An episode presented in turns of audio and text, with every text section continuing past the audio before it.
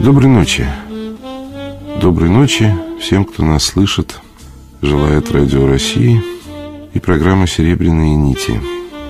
Программа, которая надеется, что помогает создать здесь, в реальности радиоэфира, небольшой промежуток внутренней тишины.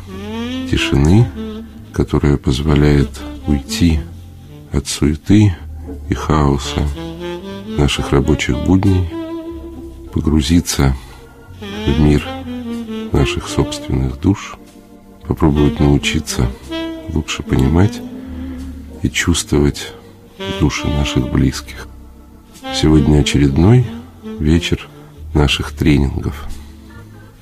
Это вечера, во время которых мы не принимаем ваших звонков.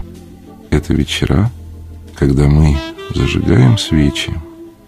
И эти свечи, как и радиоволны, образуют невидимую светящуюся сеть, которая объединяет нас, в которой мы больше не чувствуем себя одинокими, в которой мы учимся разговаривать сами с собой.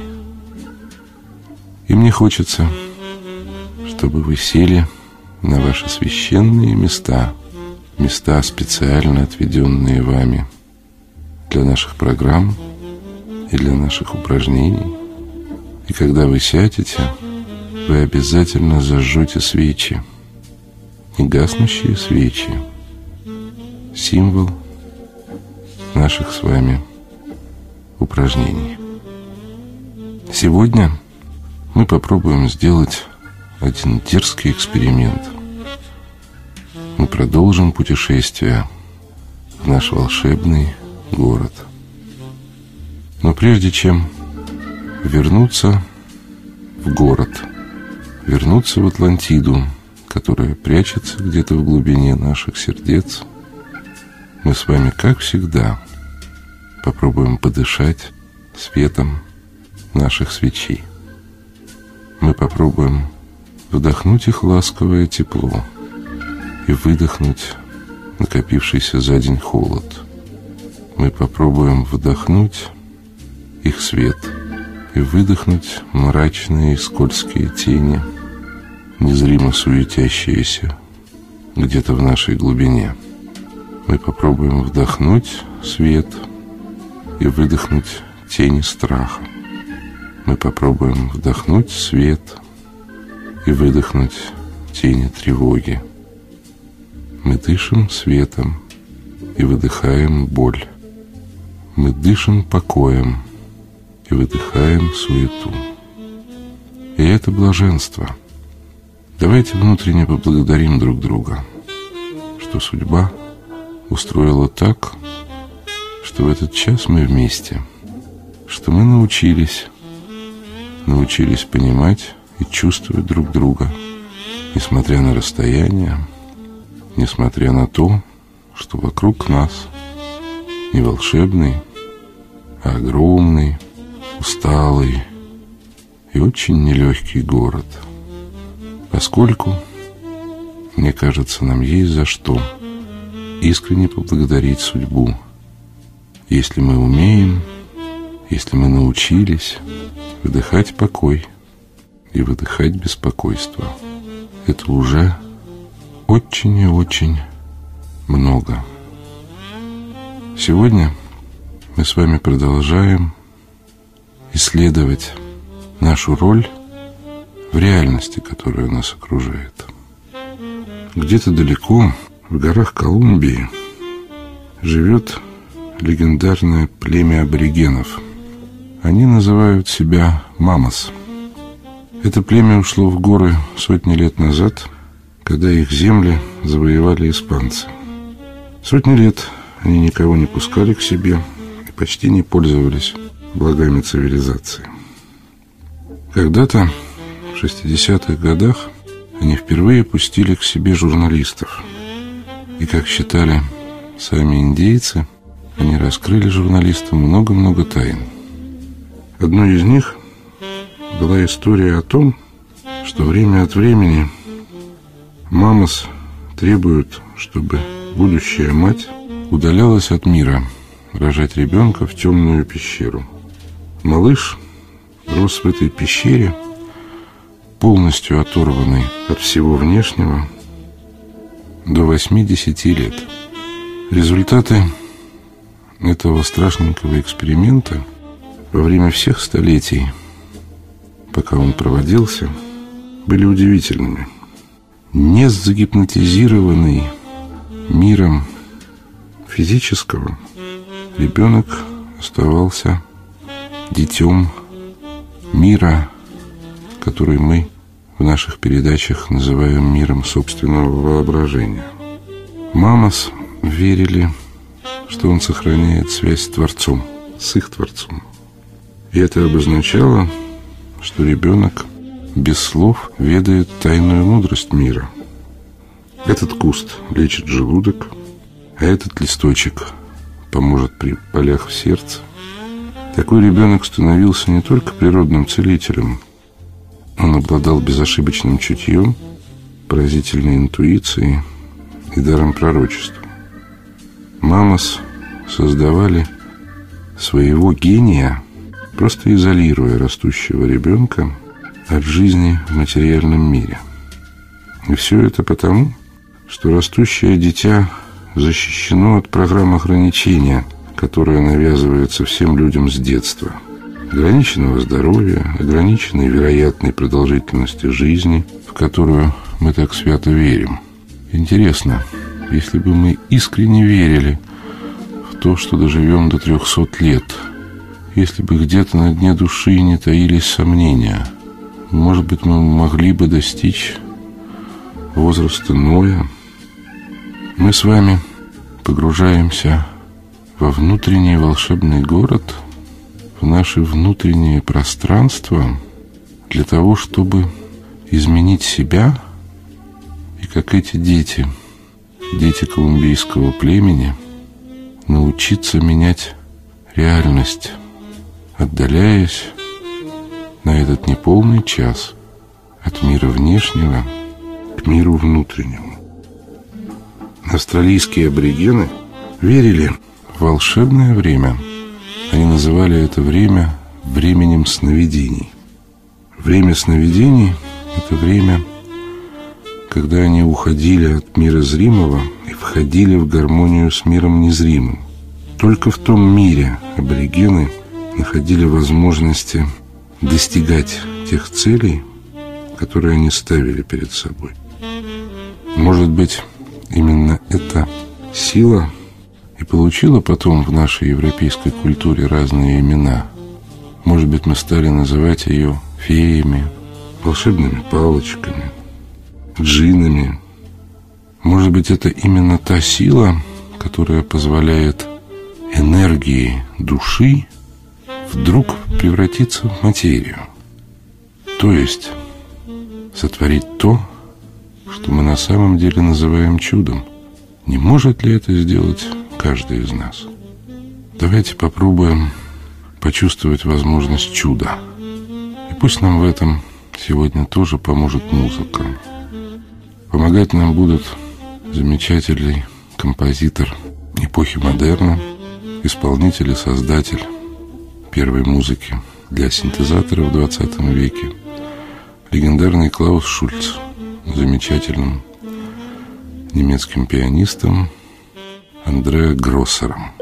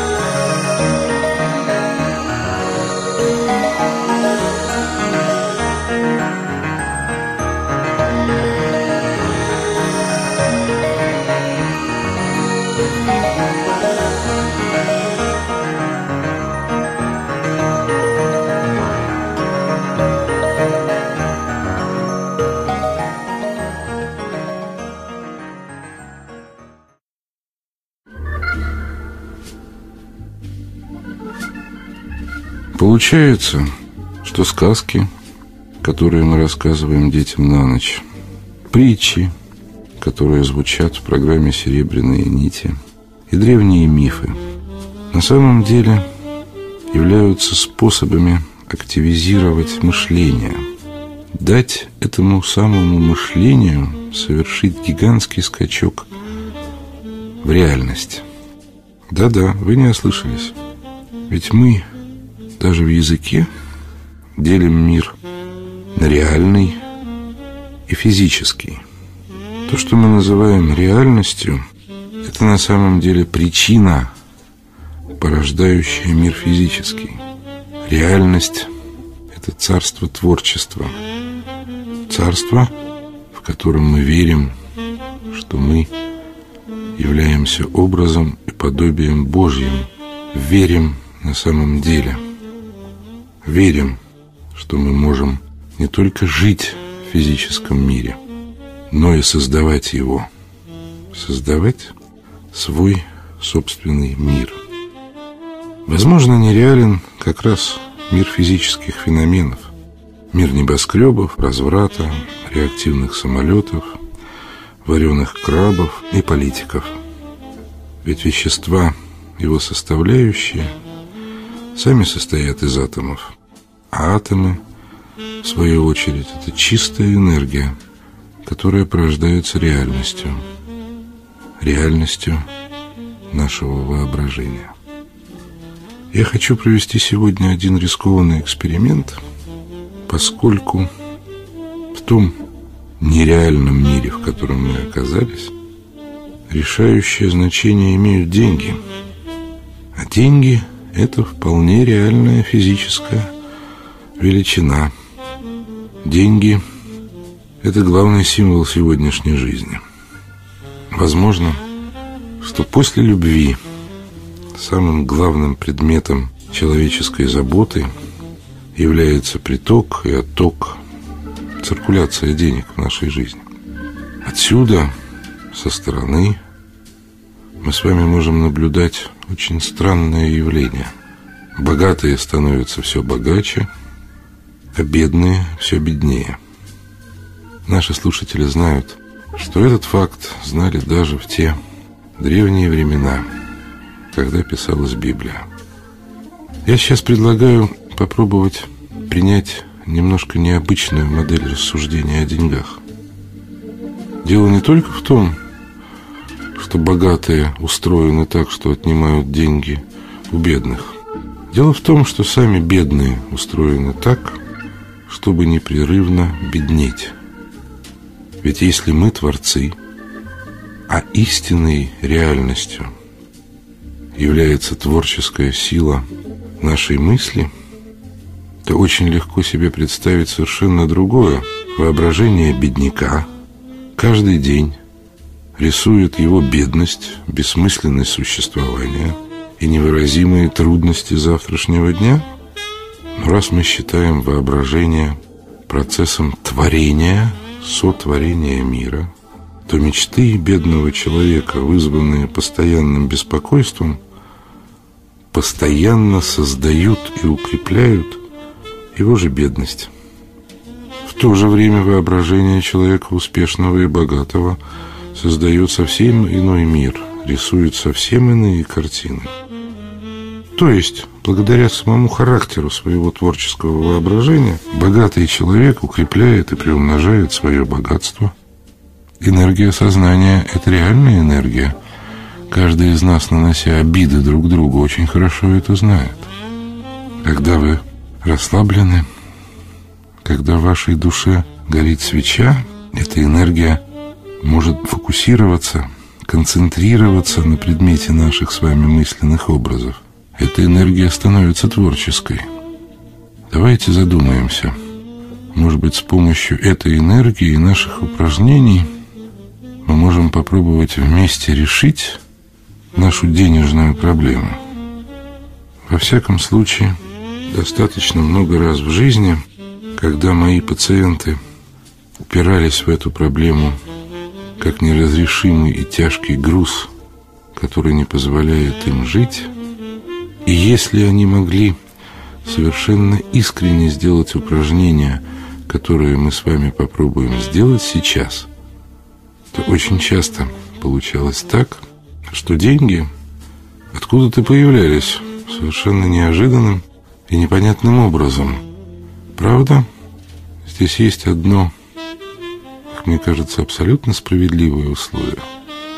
мы можем получить эти деньги только в том случае, если мы добры.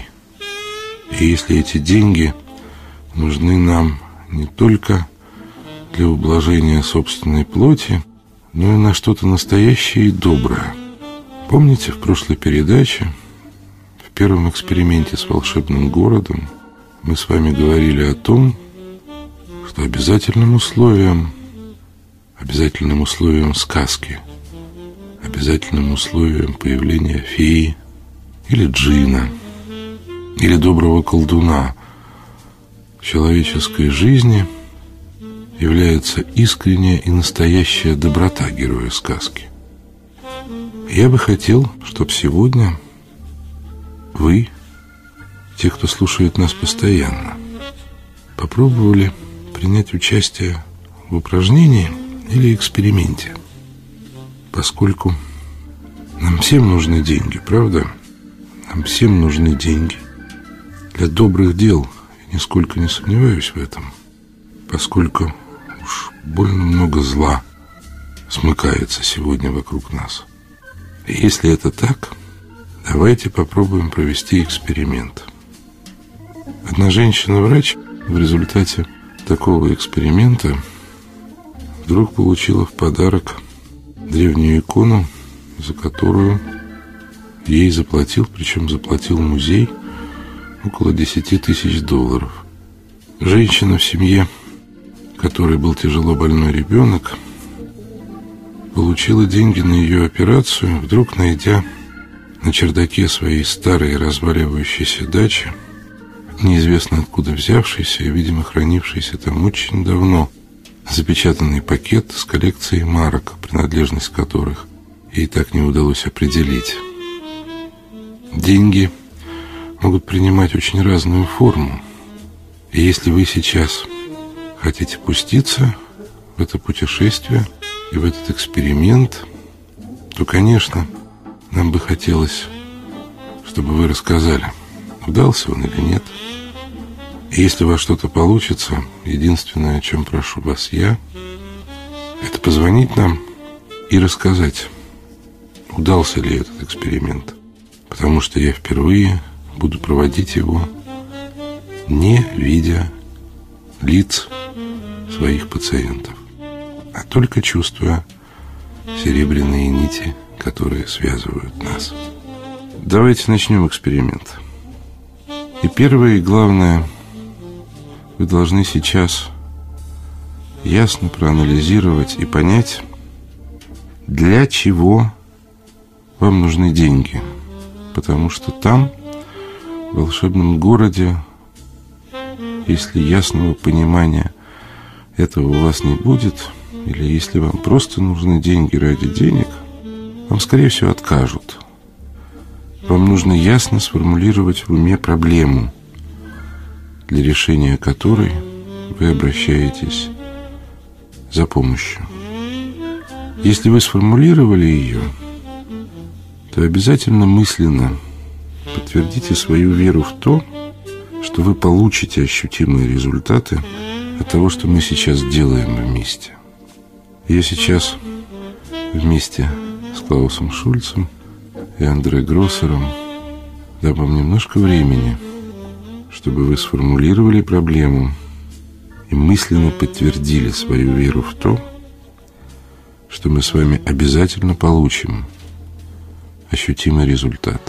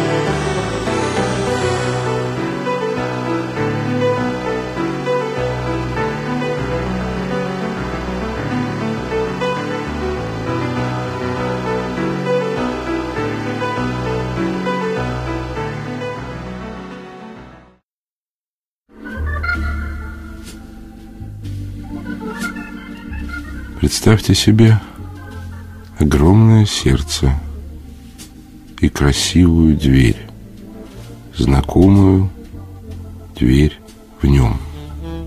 Теперь мы с вами понимаем, что эта дверь внутри нашего сердца отделяет наш физический мир от его источника мира или мига нашего творчества. Почувствуйте свою любовь к этой двери и миру, который прячется за ней. Чем ярче и подлиннее то чувство любви, которое вы испытываете сейчас, тем ощутимее будет результат. Постойте перед дверью благоговения, ведь там прячется Атлантида, которой известны все истины о нашем мире. Полюбуйтесь тем белым светом, который пробивается из дверной щели. И идите к двери.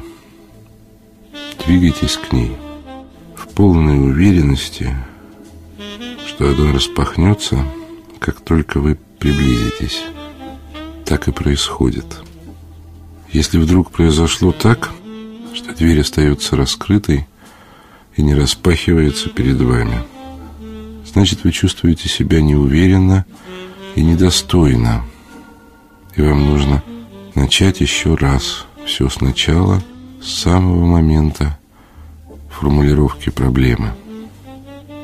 Но если вдруг дверь не раскрывается сама, попробуйте еще раз подышать свечами и простите себя за то, что у вас не получилось.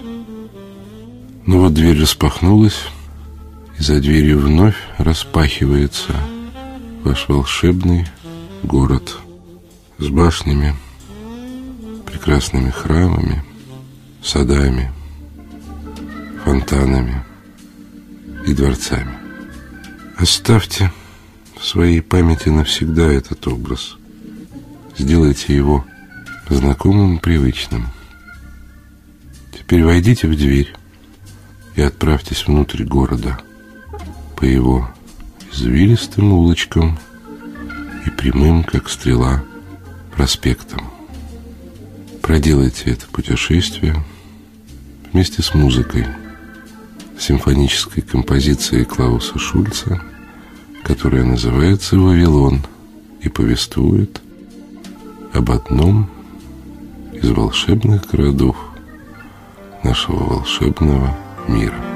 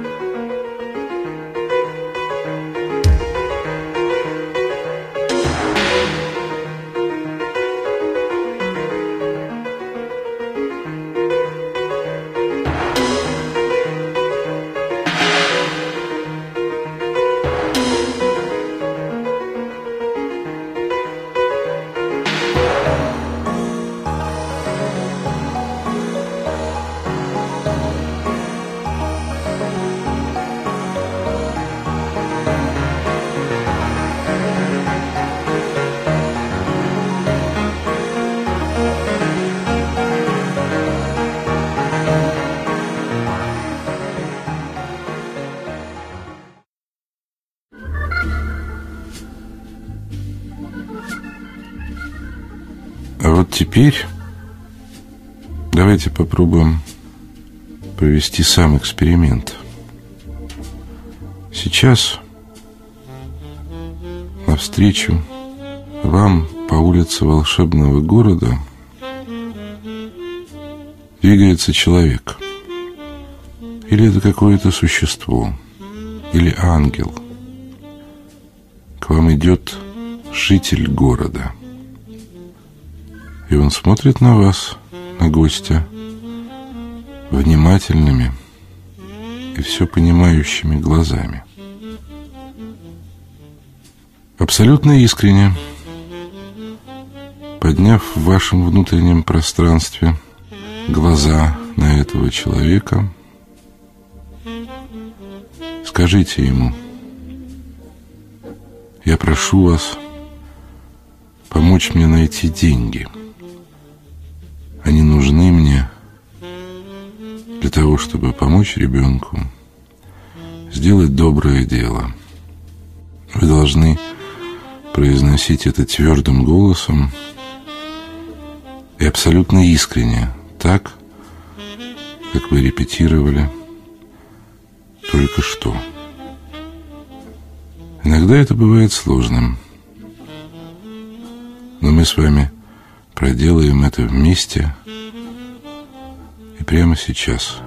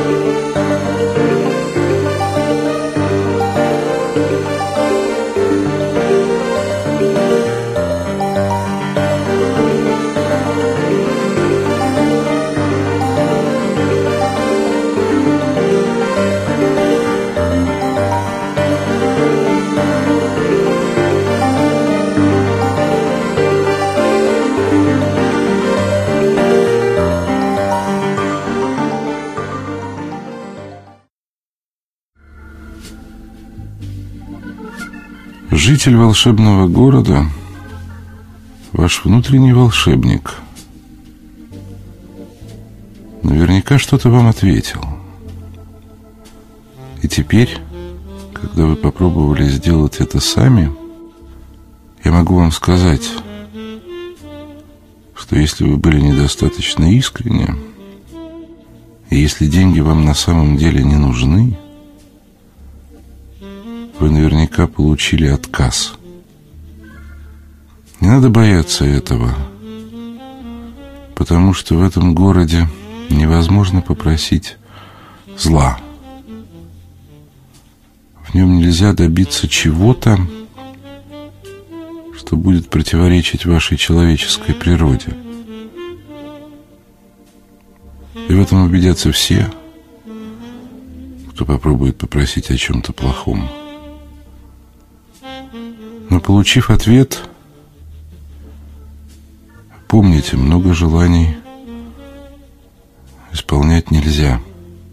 Вам нужно выйти через светящийся вход, не закрывая дверь. И вот перед тем, как выйти, стоя в проеме светящейся двери, повернитесь к панораме вашего волшебного города – и еще раз искренне и громко прокричите свою просьбу всем его жителям. Искренне, с надрывом, как бы вы просили, если бы у вас было у кого попросить.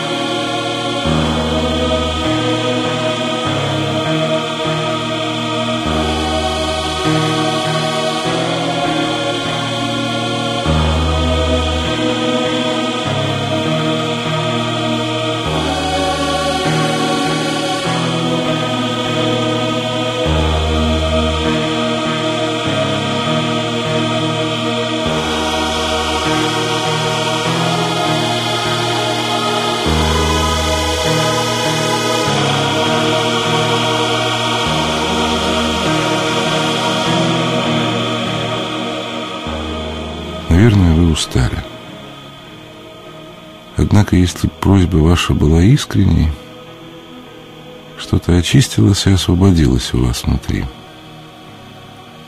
А мы вас очень любим. Желаем вам удачного эксперимента и спокойной ночи.